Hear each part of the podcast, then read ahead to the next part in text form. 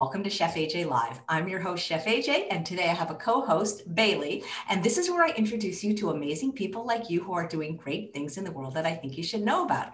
Today's guest is Dr. Richa Mittal. I don't know how I found her. She says I must have seen her on Instagram, but I'm so happy to meet her because she's not only an internal medicine doctor, but she's board certified in like the most important specialty I think a doctor can have, lifestyle medicine. And she's an obesity specialist, which until like a couple months ago, when I interviewed Dr. Jamie Kane, who was on the show, I didn't even know there was such a specialty. So please welcome to the show, Dr. Mittal. It's so nice to meet you in person. Well, I mean, you know, close to being in person. Yes. Hi. Thank you so much. It's it's lovely to meet you. And this is as close as in person it, it gets these days. So I'm Absolutely. really happy to be here. Absolutely. I, I'm, I'm so glad that you, you know, you, you're, that you did lifestyle medicine because uh, so many doctors just don't even have a well i don't want to say have a clue but they don't take into consideration that uh, the things like what we eat you know that these these lifestyle factors are are so important maybe the most important thing to our health outcomes but especially people struggling with weight i think you know, definitely. And uh, not only weight, but really almost all the chronic diseases that we think about are really lifestyle driven. And I think that's probably for two reasons. One is, you know, that's not the focus in medical school, right? It's about learning the pharmacology. Yeah, we learned about what goes wrong. And then what we were taught was, you know, well, these are the different medications for the different things that we can do, and there's surgery and all these different options. Um, and then I think the second reason is because I think a lot of times we don't give people enough credit to be able to make the change because it's true that it's driven by the person or the patient, if you will, and it's uh, physician led or guided, but it's really up to the person who's sitting in my exam room to say, okay, I'm ready to do the work because they're the ones doing the work and all the changes, but I'm there to help empower them with the tools. So um, I think there's a lot of reasons. I don't think it's that people don't care. I think it's just that that's just not been the model. So there's a lot of us that are flipping the model now. It's interesting. I heard you say about the patients doing the work, and that's a very telling saying because a lot of patients, a lot of people don't want to do the work. They want the doctor to do something, do a surgery, give them a pill, yeah, and you know, there is a role for that too in the right setting. And I think that it needs to be a partnership. So, you know, the way I look at it is um, I do my part, which is to guide which is to share evidence-based medicine with people and you know sometimes we do need medication as well but perhaps sometimes the idea needs to be to convey to the person who may not know that hey if i have high cholesterol and i'm getting put on a medication that might be the solution right now but there's some things that i can do too from my end that might help me to optimize it or to be able to get off this medication. And so that's where that shared decision making process and empowering people with the knowledge that there are things that they can do is the place to start with it i think right? But even where, because I have a special interest in weight loss because I used to be obese and I just, I find the whole topic fascinating and it seems like a very necessary topic with two thirds of the population being overweight or obese. But even with medications and even with surgeries, the patient still has to do something after they can't it's not it's not like a take a pill and you're thin or get the gastric bypass you have to like continue doing something to maintain that weight loss right Yes, for sure. So I do use medications in my practice to help my patients. And I think that one thing we have to do is remove the stigma about people who struggle with weight. First of all, it's very complicated. And it's not as simple as, oh, you just didn't have the willpower to eat less and move more. We know that that's not the case. Um, there's a lot of different hormonal changes and uh, dysregulation of hormones that stop acting the way that they should when people struggle with weight gain. And it's very complex. Yes, it's about our nutrition, it's about our mindset, it's about how we're dealing with stress. Are we turning to food for comfort? Are we addicted to food? Are we managing our stress in other ways? Um, you know, maybe there's some reason why we can't be physically active anymore, or perhaps it's that those bad habits have set in. Um, and then, of course, there's the hormonal dysregulation that occurs with that progressive weight gain, um, sleep disruption, uh, you know, all these different factors that are, yes, lifestyle related, but they're not so easily fixable either, right? So we have to kind of take a very comprehensive approach when we're looking at a person and saying, okay, these are the things that we're going to work on in a very progressive way. And uh, these are the small steps that we're going to take to get to where we want to be, because you can't just flip a switch and things change overnight. But medications have a role and surgery has a role, but lifestyle has a role. And I think that for the people who have struggled with this, they know that even when they take medication, yes, it's not a magical solution. It's a tool that helps you get there. Surgery is a tool. You know, um, the exact number slips my mind, but I think it's about 47% of people within the first five years after gastric bypass surgery regain weight, right? So, why does that happen? Well, it's because those old habits or those lifestyle changes may not have happened in the way that like you just mentioned need to be happening. Also you know your body tries to get you back to where you were. There's something called the set point and it's determined in the brain. And so it has to be an ongoing uh, follow-up and an ongoing plan. But yes all the lifestyle changes have to have to be happening in conjunction with whatever treatment one is pursuing. Absolutely. Like i know there's been a lot of movements uh, health at every size but is there a relationship between health and weight, at least for most people? There is. And, you know, I will say that, um, yes, there can be health at every size, but for most people, there is a relationship between weight and their metabolic health. And I will also say that there can be people who are unhealthy who may not have criteria for um, excess body weight. Um, a good example of that is people who store, say, all their weight in their midsection and they have a normal BMI, but they're actually accumulating excess amounts of something called visceral fat. And that leads to diabetes and metabolic syndrome, which is high blood pressure, high cholesterol, increased risk of heart disease, fatty liver disease, insulin resistance. And guess what? Their criteria don't even meet for obesity, right? So we can't only use weight. We have to kind of dig a little bit deeper. And there is a you know kind of uh, section of the population that might have criteria for obesity and maybe they're called metabolically healthy but i will tell you that there are some, still some physical issues that could occur like increased pressure on the knee joints or the hip joints um, increased risk of a certain weight related cancers, um, obstructive sleep apnea, trouble breathing. Um, you know, so those things are going to be kind of related to weight. Uh, but yes, it's not the end all be all. We have to dig a little bit deeper and we can talk about what those things look like. Um, and I will say that uh, body positivity, I'm a big proponent of that. Uh, you know, this is, it becomes a medical issue. It's not just about your willpower or your, uh, you know, lack of judgment. And we should always respect everyone, at, no matter what their body size. And it's just about kind of empowering people with the tools so that they can make those changes to become healthier. You mentioned visceral fat. So that's that's we don't want that. Subcutaneous fat, maybe it, it's not appealing to some people, but that's not as dangerous, correct?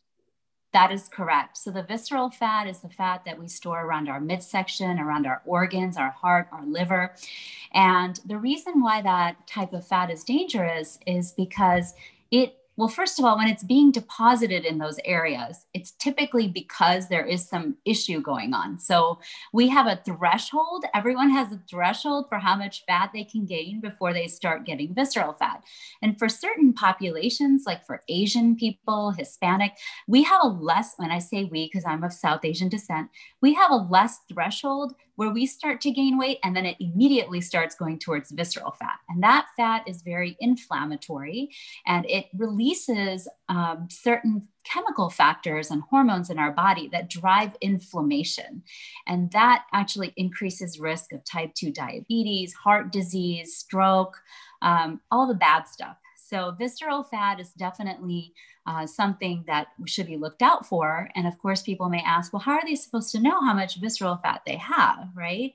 Um, so, of course, one could go and get a DEXA scan, which is the gold standard. Most of us aren't going to do that. And you'll see fat deposition around those areas. But you can also simply check a waist circumference. So, you just have a tape measure at home. You measure at the area that's um, at the very top of our hip bones. If you put your fingers there and kind of go, and for most people, it's around around the belly button, you know. So if you consistently kind of look in that area, measure with a tape measure. And if it's increased, And there's actually a great chart. Um, if you Google Harvard uh, waist circumference by ethnicity, you can see where that falls because it is a little bit different. Um, because for African Americans, Caucasian, um, and Hispanic, I believe it's 36 inches for women, greater than 36, and greater than 40 inches for men. That's an increased metabolic risk. For Asians, it's 31.5 inches for women and 36 inches for men. That's interesting because I, I, listened to a couple of your podcasts and you said that, that BMI is not really the best indicator for uh, as it's, a tool. Yeah, it's really not. I mean, I think it's a good screening tool. You know, everyone has an electronic medical record now. So when you get the weight, you get the height, you kind of get a quick and dirty measurement of, uh, okay, well, how much weight is a person that is of this particular height carrying? But of course, weight is not weight, right? We could have somebody who's very muscular and has barely any body fat, and they might come out as having obesity, but clearly we know they don't. So that's where body composition I think plays a role as well. And that can be measured through um, a different means. So, of course, we have waist circumference, which will give us an estimate of visceral fat. We can do body composition analysis. Um, in my practice, I have a body um, bioelectrical impedance scale.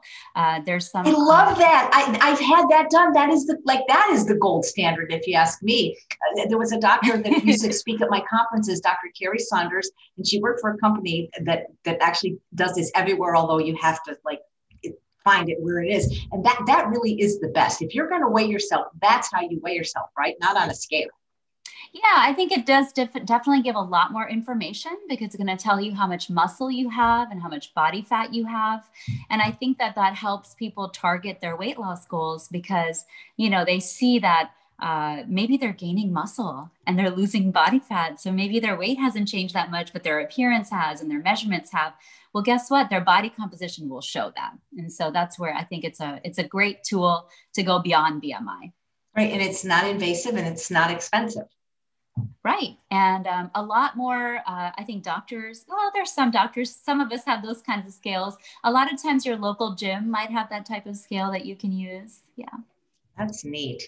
So, how did you get interested in obesity medicine? Because I didn't even know that it was a field, like I said, until two months ago when I interviewed a doctor for the Truth About Weight Loss Summit. He was on an obesity session. I'm like, well, what's that? You know? Yeah so you know my my my journey began really as a internal medicine doctor. I used to work in the hospital. I would see people coming in with you know a lot of the end result of things that weren't treated um, from a prevention standpoint or you know so people coming in with heart attacks and strokes and diabetes and amputations and you know all those things.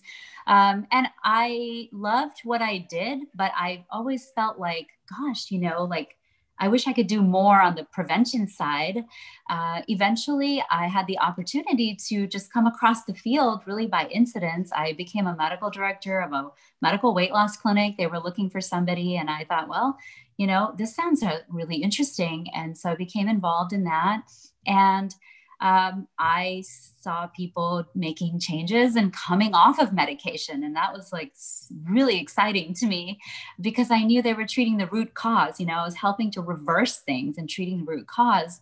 On a personal level, I really was always interested in weight management and prevention and nutrition because I myself really kind of uh, since the teen years struggled with my weight. And I think that I, um, you know, I always understood the kind of personal aspect of it and how we feel, but to be able to pair that with the medical side of things was really important to me. And uh, that's how I got involved. And then through the years, I did a lot of different types of medicine. And I knew that this was eventually where my path would go. And so two years ago, I decided to just completely do this. And that's what I, well, that, that's when I started my own practice. But that was kind of how I got there. I was going to ask you if you if you had if you either you or your or family members were, were ever suffered with uh, being overweight, and if that's what got you interested. Because if you if you were, you probably have much more uh, understanding or sensitivity or compassion, knowing that how difficult this is for people. Yeah, I did. I did personally, and then of course I've had a, a lot of family members deal with heart disease and diabetes And um, unfortunately, those are all driven by that um, kind of low threshold of that visceral fat. And I knew that that metabolic health component was really important for us to be uh, addressing. Here's a very interesting question from Tiffany, who's watching live. What's the best way to get rid of visceral fat? Is it the same way you would get rid of subcutaneous fat, or do you have to do something different? So, you know, um, the bottom line when it comes to kind of the nutrition aspect of, uh, or the weight loss aspect, is about what you eat. Um, and of course, there's a lot of other things that are uh, playing a role there. So, number one, regarding visceral fat, um, a lot of times when we talk about visceral fat, we're talking about insulin resistance. And so, this is something that it's a process where when we get accumulation of that fat to begin with, it's like a perpetual cycle that gets worse. And the insulin resistance means that your body is not listening to insulin anymore. So, insulin is a hormone that we release in relationship to our eating when we eat carbohydrates that are very high in sugar. So, those can um, release it, protein does. And we're supposed to release insulin. We're supposed to take the blood sugar, bring it down, and store it away. Well, guess what? That gets stored as body fat. So, for visceral fat, what we need to do is choose the carbohydrates that are going to be higher in fiber. And so that's going to be your vegetables, your fruits, your whole grains. Cutting out processed food is a very good place to start. And I know that may seem obvious, but um, it's amazing how you know, you might think of certain things like certain beverages, like, you know, those fancy Starbucks drinks, they have as much sugar or sometimes more sugar than a Coke. So you might think, well, I've cut out Coke, but what about this? So cutting out, you know, anything that's made with white flour, so like your all purpose flour stuff, your processed foods, your high fat, high carb, you know burger and fries things like that that that's always a good place to start but also focusing on what to add right half your plate vegetables, um, fruit throughout the day, whole grains, um, plant proteins, you know, come with fiber as well. So that would be one place. Number two, uh, physical activity. So we haven't really talked about that yet, but um, exercise is really important, not just for calories burned, but actually for insulin to be able to do its job better. So when we move, our insulin sensitivity improves, and that can help to drive down visceral fat. Um, and then, you know, to touch on some things that we're going to talk about later, but stress management, making sure you're getting enough sleep. I know those things may sound kind of weird, like, how's that going to help me with visceral fat? But it, it addresses that hormonal aspect of things. So that's where I would start. When you talk about insulin resistance, is that similar to, I sometimes hear people say metabolic resistance. Are they the same? Are they similar? So I never use the word metabolic resistance, but I think that that would be the same thing. And basically, what that means is, you know, when we accumulate um, fat in our muscles and in our liver and pancreas, over time, two things happen. Our muscles stop listening to insulin. And so that's what resistance is. And then we um, have to release more insulin in order to overcome that resistance. So we're getting a huge signal to store body fat. Number two, what happens in the liver is the liver is actually supposed to make make uh, make sugar for us, glycogen, and it's and it and it also takes uh, sugar and makes fat out of it. Well, when we have insulin resistance, that process becomes dysregulated too, and then our liver starts making excessive amounts of, body, uh, of uh, triglycerides, which is a form of fat that gets spilled over into our bloodstream, and then that's kind of a perpetual cycle. Eventually, our pancreas burns out uh, because it can't keep up. That's later down the line. So, to answer your question, yes, it's the same thing and it's the same process, but it happens really slowly over many years. And a lot of times people don't realize that, that that's going on in their body. So I can't, I, I should have worn my glasses because actually I read it wrong. I was going to ask you about metabolic resilience. And ah, yes. I'm too vain. So what, what is that and how does that relate to our health? Yeah. So, you know, uh, metabolic resilience, I thought it was so interesting. One day I kind of had this like aha, you know, moment where I, I, I, I was reading about this, uh, the concept of resilience, right? Because basically the definition of resilience is to be able to bounce back right? For a body to recover its size and shape after deformation. And so, if you think about it throughout our life, we have all these different stressors, right? And the common denominator of every cell and our metabolism is our mitochondria. And so when you look at all the different things that we're talking about, whether it's stress, whether it's emotional stress, mental stress, um, you know, these excess body fat, especially the visceral fat that we're talking about, lack of physical activity, um, you know, things like caloric overload, like when we're eating all this stuff, right, all the time, or when we have disruption of our circadian rhythms and our sleep patterns, what is the common denominator there? It's that our mitochondria become less efficient and they're not as resilient. So that's where the term metabolic resilience comes in, because it's basically saying, how can we make our body able to adapt to these stressors? Because we're going to have stressors in our life, but how can we optimize our body and our metabolism through the effects on our mitochondria in order to be resilient? and not develop those problems like the diabetes and the heart disease and all the cancers and things like that. Well, well, speaking of diabetes, what what causes it? Because there there are people that aren't overweight that have it, but there are it seems there's a preponderance of people that do have excess body fat that that do have it as well. Yeah, so there's of course the type 1 diabetes which is juvenile and that's the one that, you know, is completely driven by a different mechanism. They just have a pancreas that unfortunately doesn't make insulin anymore. So that's that's not really the diabetes that we're referring to today. Um, the type 2 diabetes or adult onset, and you know, we call it adult onset, but the sad reality is that we have a lot of children that are unfortunately now developing adult onset diabetes um, because they're uh, unfortunately um, having this process happen early in life. But uh, where it is is basically, or, or what it is, is basically this insulin resistance that we're talking about. And when that sets in, uh, our blood sugars eventually go up uh, because our body isn't able to keep up with that anymore. And then we are, get called type 2 diabetes when our labs show a fasting blood sugar that's over 126. Um, but this process really honestly takes seven to eight years to occur, and there's a lot we can do beforehand to prevent it. Great. Well, here, here's a very, you guys make, right, the best questions. And it's, it's a live question from Dana. How do we know if our metabolic health is in a good place or not? Yeah, hi, hi, Dana. That's a great question. So, you know, a couple things. I think that um, number one, knowing about your waist circumference can be helpful, body composition, and then going to see your doctor for preventative labs. You know, so there's a lot of things that um, on our labs might start changing when we start developing issues with insulin resistance and with our metabolism. Uh, number one, I was just mentioning to you the fasting blood sugar. Unfortunately, that is something that goes up much later in the uh, spectrum of what we're looking at, but that is something to look at. Number two, um, hemoglobin A1C is a lab test that can be done to look at someone's average blood sugar.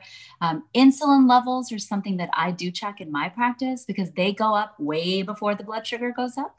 So that's something that um, that I look for um, when people check their cholesterol panel. Um, if they start having derangements in their cholesterol, that can be indicative of a problem with your metabolic health, high blood pressure. So, those are all different things that one can um, have a conversation with their doctor about to look at things from a prevention standpoint. Specifically, people who have things like polycystic ovarian syndrome, maybe a strong family history of type 2 diabetes, if you have had um, also a history of gestational diabetes, so diabetes during your pregnancies, that can lead that that does lead to an elevated risk of those kinds of problems with one's metabolism. And then i forgot to mention earlier on the labs if somebody has elevated liver tests of course there's a lot of reasons that can be happening but unfortunately often nowadays it's because of something called fatty liver disease. And so that's something that can also indicate a problem Nice, thank you. Do you think exercise is important for people that are trying to lose weight? Because I, I, interviewed the the founder of the co-founder of the National Weight Control Registry, and what I learned from him was really interesting about that. Yeah, so you know, um, as far as weight, so there's kind of three different times, right? There's weight loss, which is a time when we're losing weight, weight maintenance, and then prevention of weight regain. so, uh, for weight loss alone, um, exercise is not as predominantly important in the beginning. Now, I'm not saying that exercise is not important, and I'll go back to that in a minute. But in the beginning, the nutrition aspect, creating the calorie deficit, working on all those other things is really important. But exercise is really has been shown uh, two things. So, number one, in, in terms of weight loss, about 400 minutes a week. So, just for the people who are listening who may not know, the general recommendations, just for like, say, health, for cardiovascular, for heart health, and for prevention of uh, diabetes and things like that, is 150 minutes. So, that means 30 minutes, five days a week, plus two days of muscle resistance training. So, for weight loss to occur, you have to be working out about 400 minutes a week.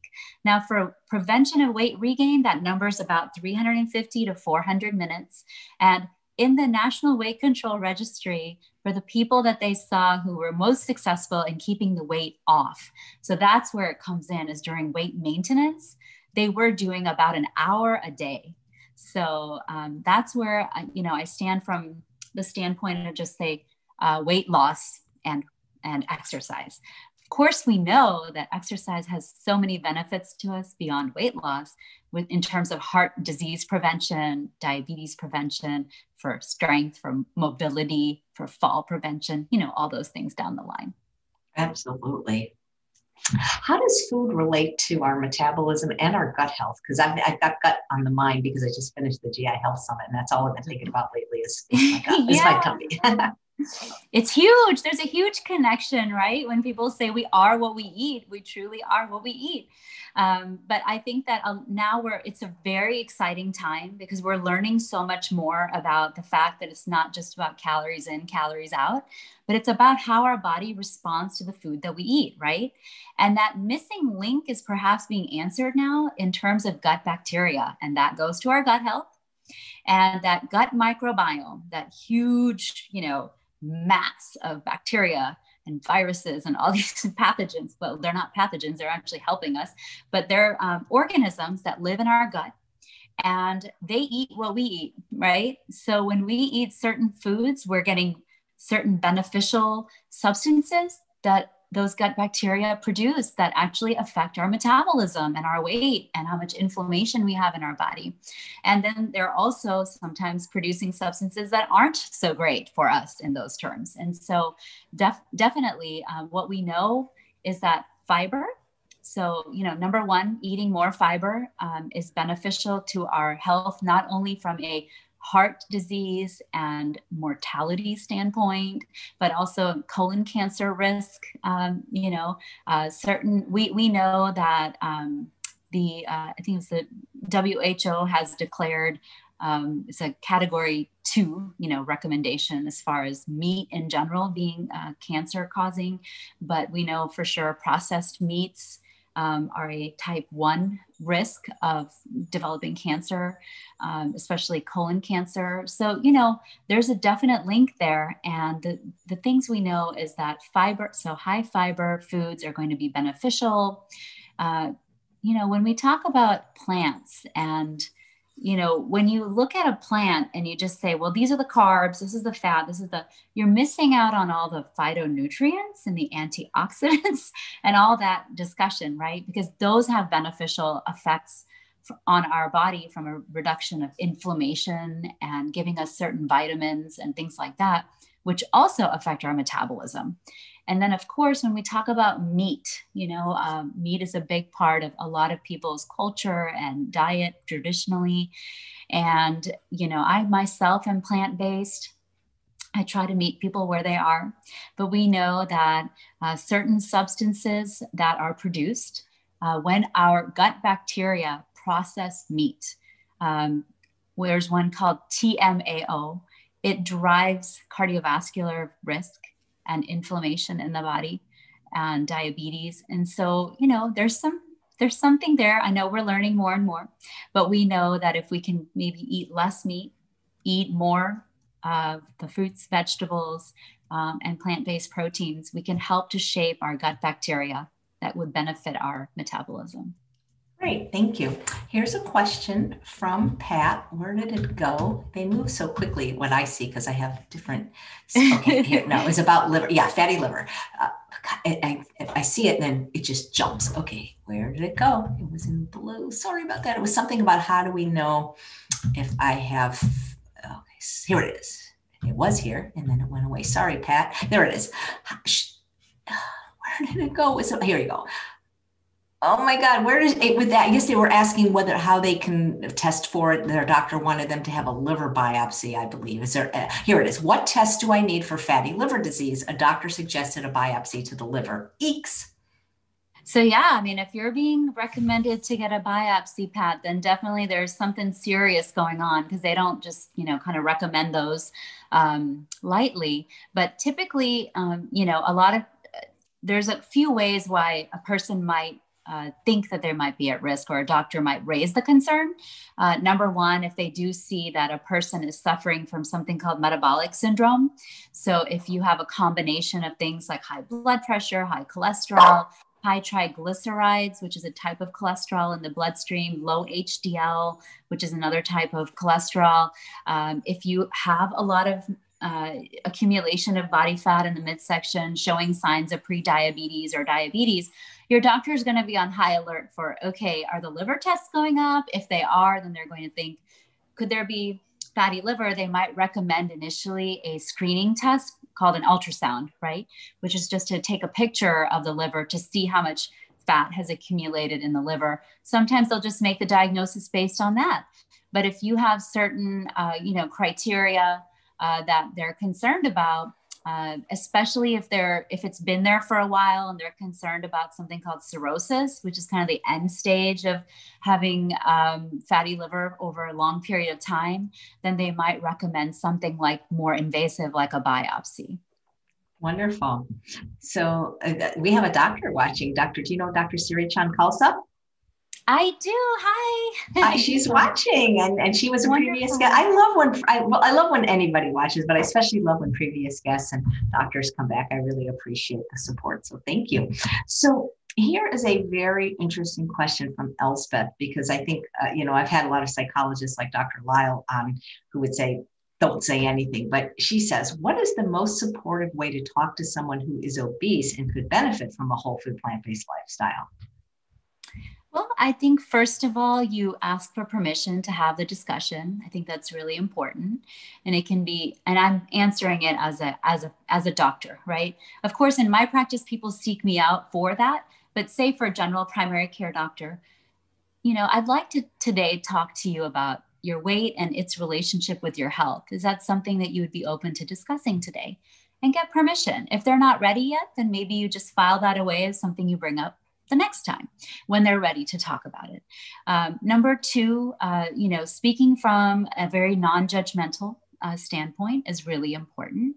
And then number three, you know, letting them know that uh, there are tools that you're going to give them and that you're going to help them come up with an action plan. Now, whether that's in your own practice or maybe you're going to refer them to a obesity medicine specialist who can really offer them a very comprehensive approach. I think too often, uh, because of time constraints, lack of knowledge, you know, the fact that people don't really know that this specialty exists, um, you know, people might get told, well, you know, you, you probably need to lose some weight and here's a handout on something, uh, but it's not going deep enough. So I think that's number one. Now, this question was specifically about a whole food plant based diet. You got to first see where somebody's starting, right? So doing a nutrition assessment, understanding how are they eating currently, and uh, number two, telling them about the fact that, hey, you know, if you do this type of lifestyle, these are the benefits to you. And then assess their readiness on making perhaps small changes so that they're not just going from this is my lifestyle to now I have to go and live a whole certain new way, which can be very overwhelming. So I think showing them the benefits, but then also understanding and giving permission um, to get there in their own time, I think is really important. And, you know, food is really personal, right? We have a lot of um, emotional relationship with food and cultural. And so I think the best way is also to take something that they've really enjoyed and not saying, well, you're never going to eat that again, but to say, hey, here's a way that you can prepare it that's going to be better for you, it's going to be more whole food, plant based, and you're still going to be able to enjoy those times with your family or those bonds or whatever, you know, that were related to that food. Right. You know, I, I was obese till I was 52, and I never had a doctor say anything to me about my weight until I broke my knee and was complaining that I didn't want surgery. And he said, Well, have you ever thought about losing weight? Because every pound you're overweight, it's five pounds of additional pressure to your joints. Uh, uh, but, uh, you know, I wish doctor had said, you know, because obviously I was, and, and, nobody said anything. So I, I, I, I don't know. I think it's you're in a tough position, though, because, you know, as a doctor. If no, you're. It, you're right that does happen and i think that it's a it's complicated um, you know the doctors who do this so a lot of us are um, working to help empower doctors to be able to learn how to have the conversation. I think a lot of times they they're like, well, we don't want to offend somebody, or we don't want to get into that because then we know that's going to be a really long discussion that we don't have time for today. Um, so you know, I think that that that awareness has to be brought to the medical field so that people are able to have that conversation because we got to address it. Like it's the root cause of so many problems but it has to be done in a way that's non-judgmental and respectful and again meeting the person where they are maybe you would have been ready to have that conversation early on but nobody bothered to ask that's right but i would think if, if, if you have as part of your what you offer is obesity medicine they, they they might seek you out Yes. So definitely, I would say that, you know, a lot of doctors do, of course, refer as well. Um, but yeah, a lot of times it's um, patient driven. And I think it's really hard because when you're struggling with that, uh, the the weight loss industry, if you will, I mean, oh gosh, there's so much stuff out there, and it can be so confusing. And there's a lot of stuff out there that's just, you know, the Instagram ad that's just to, you know, serve to you to get you to buy their product and play on your vulnerabilities. And I think that um, it's uh, it's really important for uh, that's why it's really important i think for the medical community to really step up and fill that void so that it's not getting filled up with all sorts of random things uh, that, is, that are really confusing for a person to have to go through. And and not to say that n- none of those things work i think that they can but it needs to be done in a strategy that's long term right? People do these kind of crash diets or they do something that you know eh, you know these guaranteed 20 pound weight loss in one month. Well then what right? And that maintenance strategy and that sustainable approach and that long term you know vision of how is this going to you know sustain because we know most people who lose weight regain it right? And there's a lot of things that go into that and I know you, having been somebody who has gone through that process and maintained, would know that it, it's not just like magical. You, gotta no, you, you actually have to do something. right.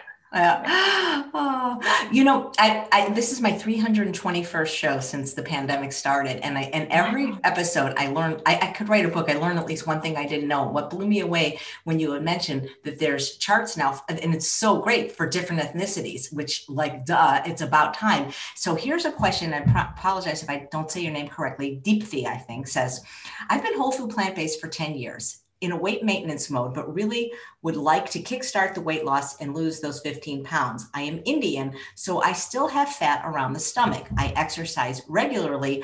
How can I lose that weight around my stomach? All my labs are perfect. Okay. Hi, hi, Deepthi. I know that that can be um, a bit of a struggle. And first of all, commend yourself on what you have accomplished because most people who lose their weight have you know regain it. So first of all number one celebrate your wins.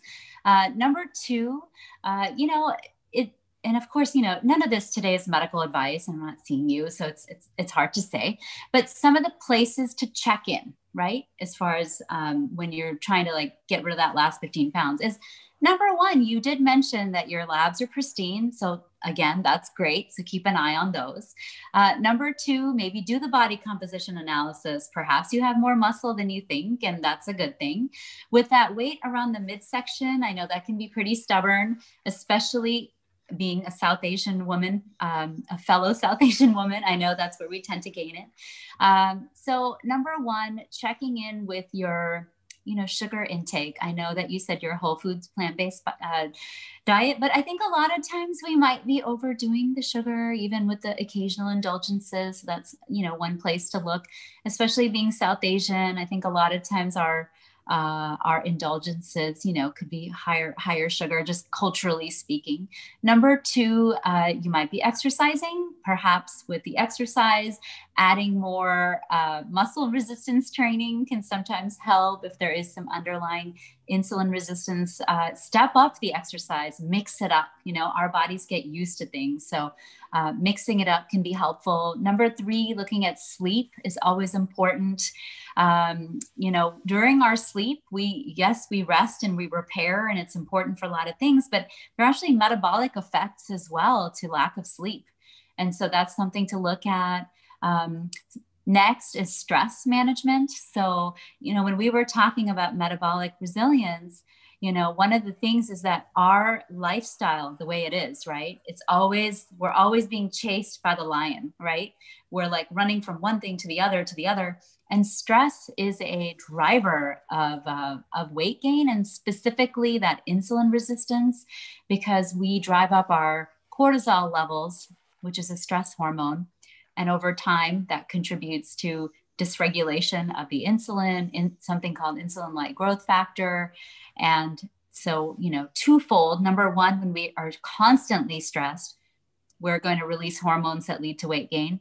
But we also sometimes turn to food as a coping mechanism. You may not be doing that but someone else might be. So stress is important to check in with.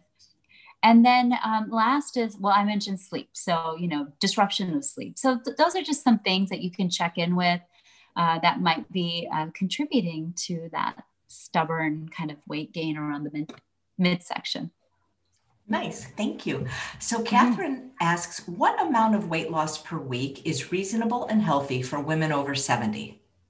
Ah, good question. So, for women over 70, you know, we're really trying to make sure that we're not uh, losing a lot of weight very quickly because, you know, when we lose weight, especially at that age, um, it's affecting our bone health, right? So it's really important that you keep up with your muscle resistance exercises and things like that to maintain that bone mass. Um, and then as far as like a rate, uh, you know, typically about half a pound a week would be very conservative. Um, it, you know, it's very specific to how much weight somebody potentially would need to lose.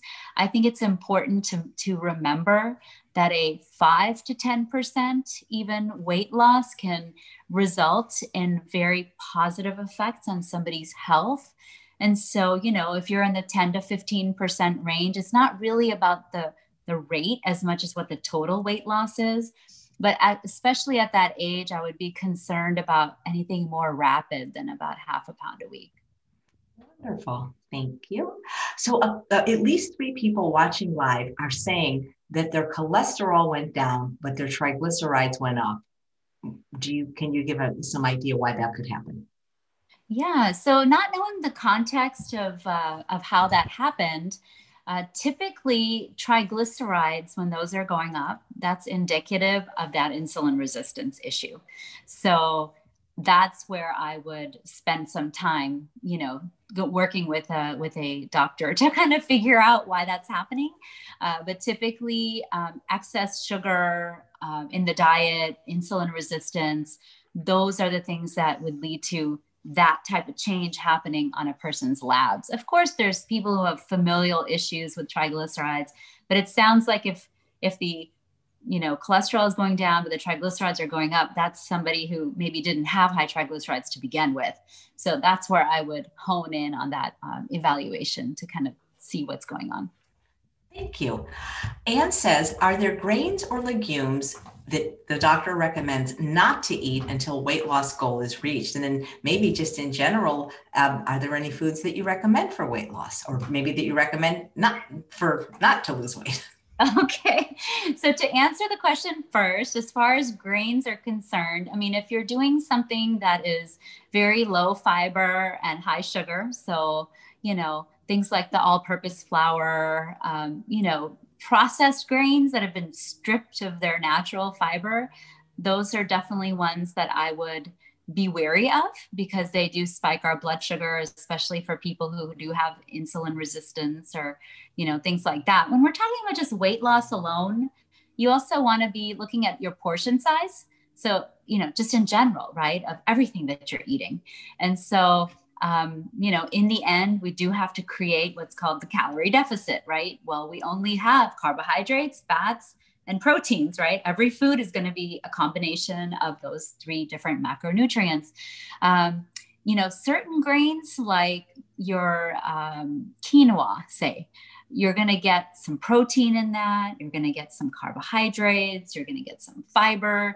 So I would go for the things that give you more bang for your buck, if you will, from a nutritionally dense standpoint.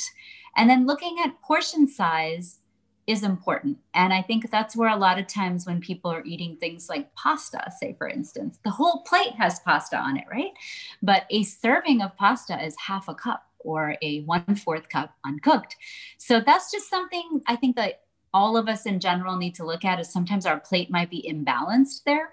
And so it's not about any specific food being really horrible. Um, of course, unless it's like that processed grain that we're talking about.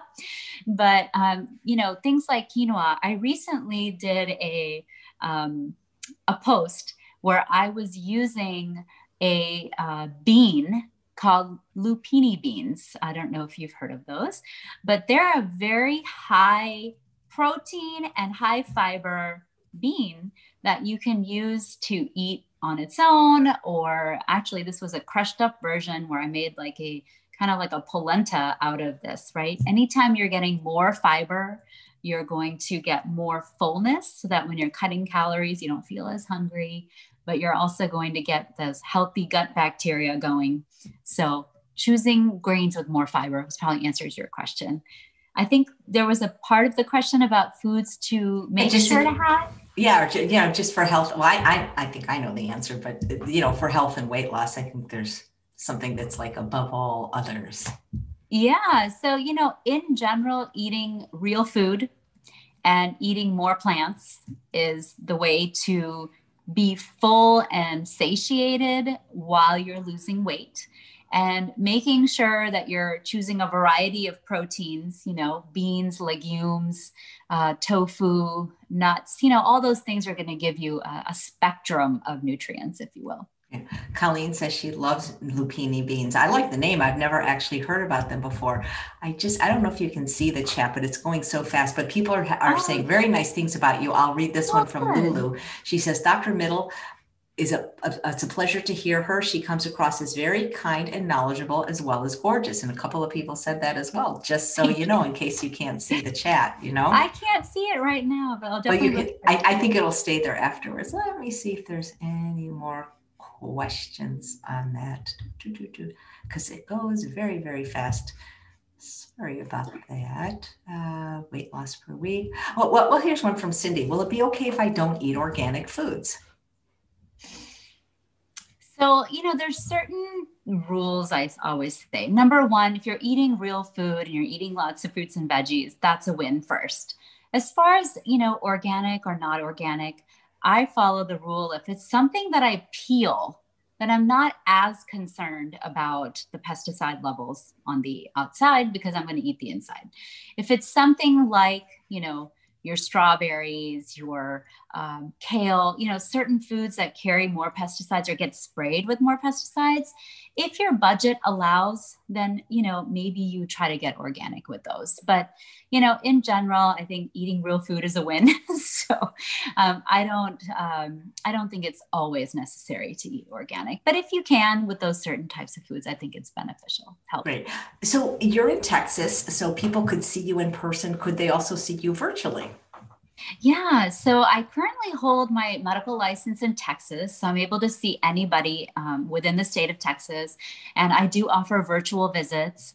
And um, my I am planning to ex, uh, expand in 2021. One of my goals is to start being able to offer my services in other states.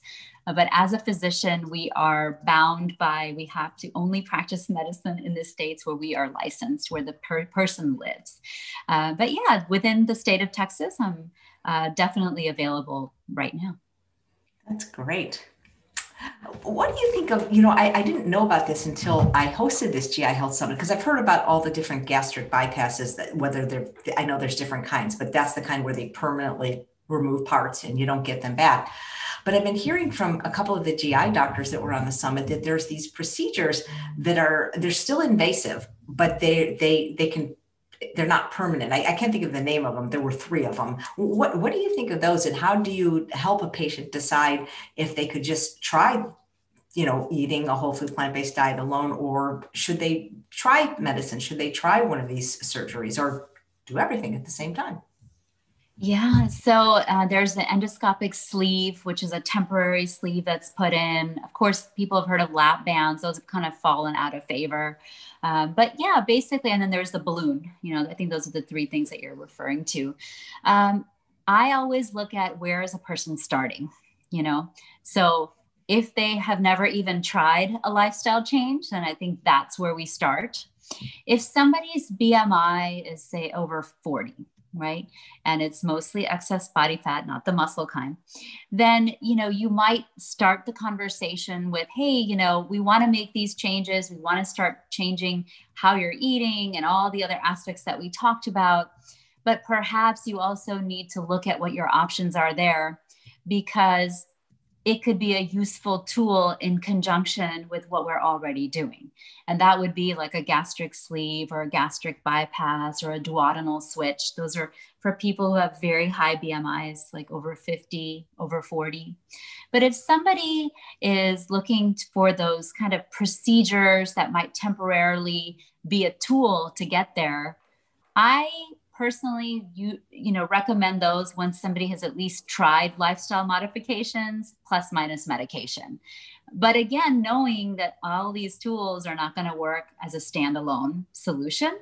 So uh, we have to have that conversation. I personally don't do the procedure so i would be referring them to the, either a surgeon or a gastroenterologist who does.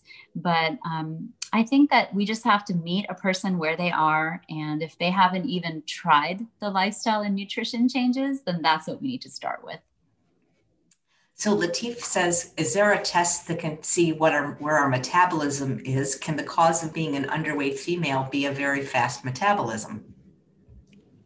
So there are tests you know, first of all, there, we mentioned all these different tests to look at what your metabolic health is. There is a test called a resting metabolic rate, which, you know, you can basically um, do where they uh, have you breathe into a tube and they look at how much carbon dioxide you're you're emitting and then they can do a calculation of what your resting metabolic rate is uh, so that can give you an idea of what your metabolic rate is which is determined by a few different things. One is your basal metabolic rate, which is just how much energy you burn at rest. There's the energy that we use to uh, process our food or to, to, digest. The part that's really different for a lot of people is their um, physical activity. And that's where that component can really make a difference. You know, there are studies ongoing and some that have been done that look at well, does the gut bacteria determine your metabolism? Because maybe certain people extract more out of their food than others. Because we all know people, let's be honest, who can kind of eat whatever they want and they don't gain any weight, right? And so there could be this component there playing a role where certain people extract more or less energy out of their food depending on how, what gut bacteria they have present. Um, and there's more to learn there that we don't know. Somebody's asking, what city specifically in Texas are you at? So I'm in the Dallas Fort Worth area. Um, I'm in a suburb of Dallas called Frisco. I've heard of that for some reason. I don't know why. So Colleen says, How do you feel about fasting for weight loss? I've interviewed doctors that that's all they do, like Dr. Goldhamer, Dr. Gershfeld, Dr. Sabatino, and they do not rec- they recommend fasting for like getting rid of diseases, but not for weight loss. So curious what you think. So yeah, I think there's a role for fasting um, as a weight loss strategy, um, and I do incorporate that into my treatment plans if it's appropriate it's really important to recognize that if you have an unhealthy relationship with food or if you've dealt with anorexia and you know eating disorders um, fasting is typically not something that I incorporate into their treatment plan because where the idea is not restriction, right? So fasting is a different way to get to a calorie restriction. And for a lot of people, and I practice fasting in my own life as well, um, it can be a very uh, good tool to create the calorie deficit because say if you're aiming for i don't know 1200 calories in a day well if you're distributing that amount over 16 18 hours your meals are not very big perhaps. Versus when you fast you actually don't feel as hungry as you get into fasting and you become uh, basically to the point where you just say well i eat during this time and i fast during this time and then you're able to kind of be more intuitive during your eating time to just say, you know what? I'm going to eat two meals. They're going to look amazing. They're going to look like this plate that we're talking about, where it has a diversity of the plants on there and your plant-based proteins and your, you know, whole foods, you know, whatever you've put on there. And then you eat that and you then eat your second meal and and, and you're done. So it's important to recognize that the the majority of fasting and its role in weight loss is going to be to create a calorie restriction. So, fasting is kind of a broad term. You know, there's intermittent fasting, which is like time restricted eating. There's alternate day fasting. There's 5 2 fasting, which is like, you know, where you have a certain number of reduced calories one day and then you feast the next day. So, there's different ways to fast but it can be a tool in weight loss in the right person. And, um, you know, there are doctors like Dr. Fung, Dr. Jason Fung, there's Dr. Uh, Valter Longo, you know, uh, Dr. walter Longo uh, has the fasting mimicking diet, which is basically like it's based on studies that were done on mice, and they have one study on humans. And it's a low calorie diet that is plant based and um, it's a five day fast. It's not really for weight loss per se, it's more for metabolic health and to uh, kind of manipulate some of the pathways that are involved in metabolism as well as aging and cell repair. But you do lose weight with it too. So there is a role there um, for the right person. Terrific. So, what would you say to somebody that's given up hope that they could ever lose weight? I would say um, number one, take the judgment off yourself because it's very complicated. And some of the things are in your hand and some are beyond your just willpower. And it's a medical issue. Um, finally, within the last 10 years, the uh, American Medical Association finally recognized obesity and excess body weight as a medical condition. So we don't blame people for other medical issues, and we shouldn't blame people for this either. So that's number one. Number two, get help and get help from somebody who's going to follow science and um, and know that you are a complete amazing person regardless but that there is help out there and that you can make changes but sometimes it takes a very comprehensive approach and you don't need to do it on your own that's wonderful thing. Florence says, "Whoa, excuse me, sorry about that." Florence said, "Will you open up a center like the True North Health Center?" I guess like a that's like a live-in place. I have a lot of dreams and uh, you know things that I'm thinking about. Um, you know, I there's just me and uh, I'm a mom and a, a wife and have all these things going on. But I am very passionate about this, and I am excited about what the next year, um, I'm going to be starting some lifestyle medicine programs that are virtual. I'm planning to uh, start a podcast. I want to be able to reach more people to really spread this message of metabolic health and lifestyle medicine. I am planning to roll out courses that people will be able to uh, enroll in. So there's a lot of exciting things coming up. And maybe that will shape up into a center of sorts at some point. Um, it's exciting to see where things will go. Well, how can we follow you or find out more about your work? Yeah, so I'm on YouTube. I do have a channel, but of course, I haven't developed it like you have yet. Uh, but I have some videos there. Um, the best way is number one on my website. I have a newsletter and a blog that people can subscribe to to stay up to date on things. It's radianthealthdallas.com.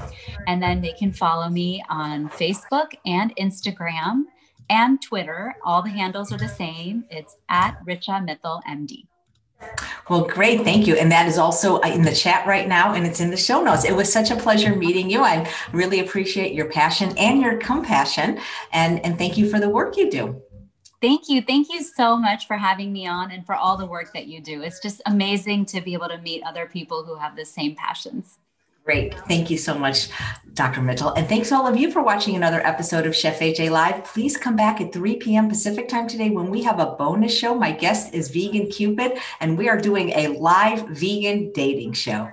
Thanks again, Doctor.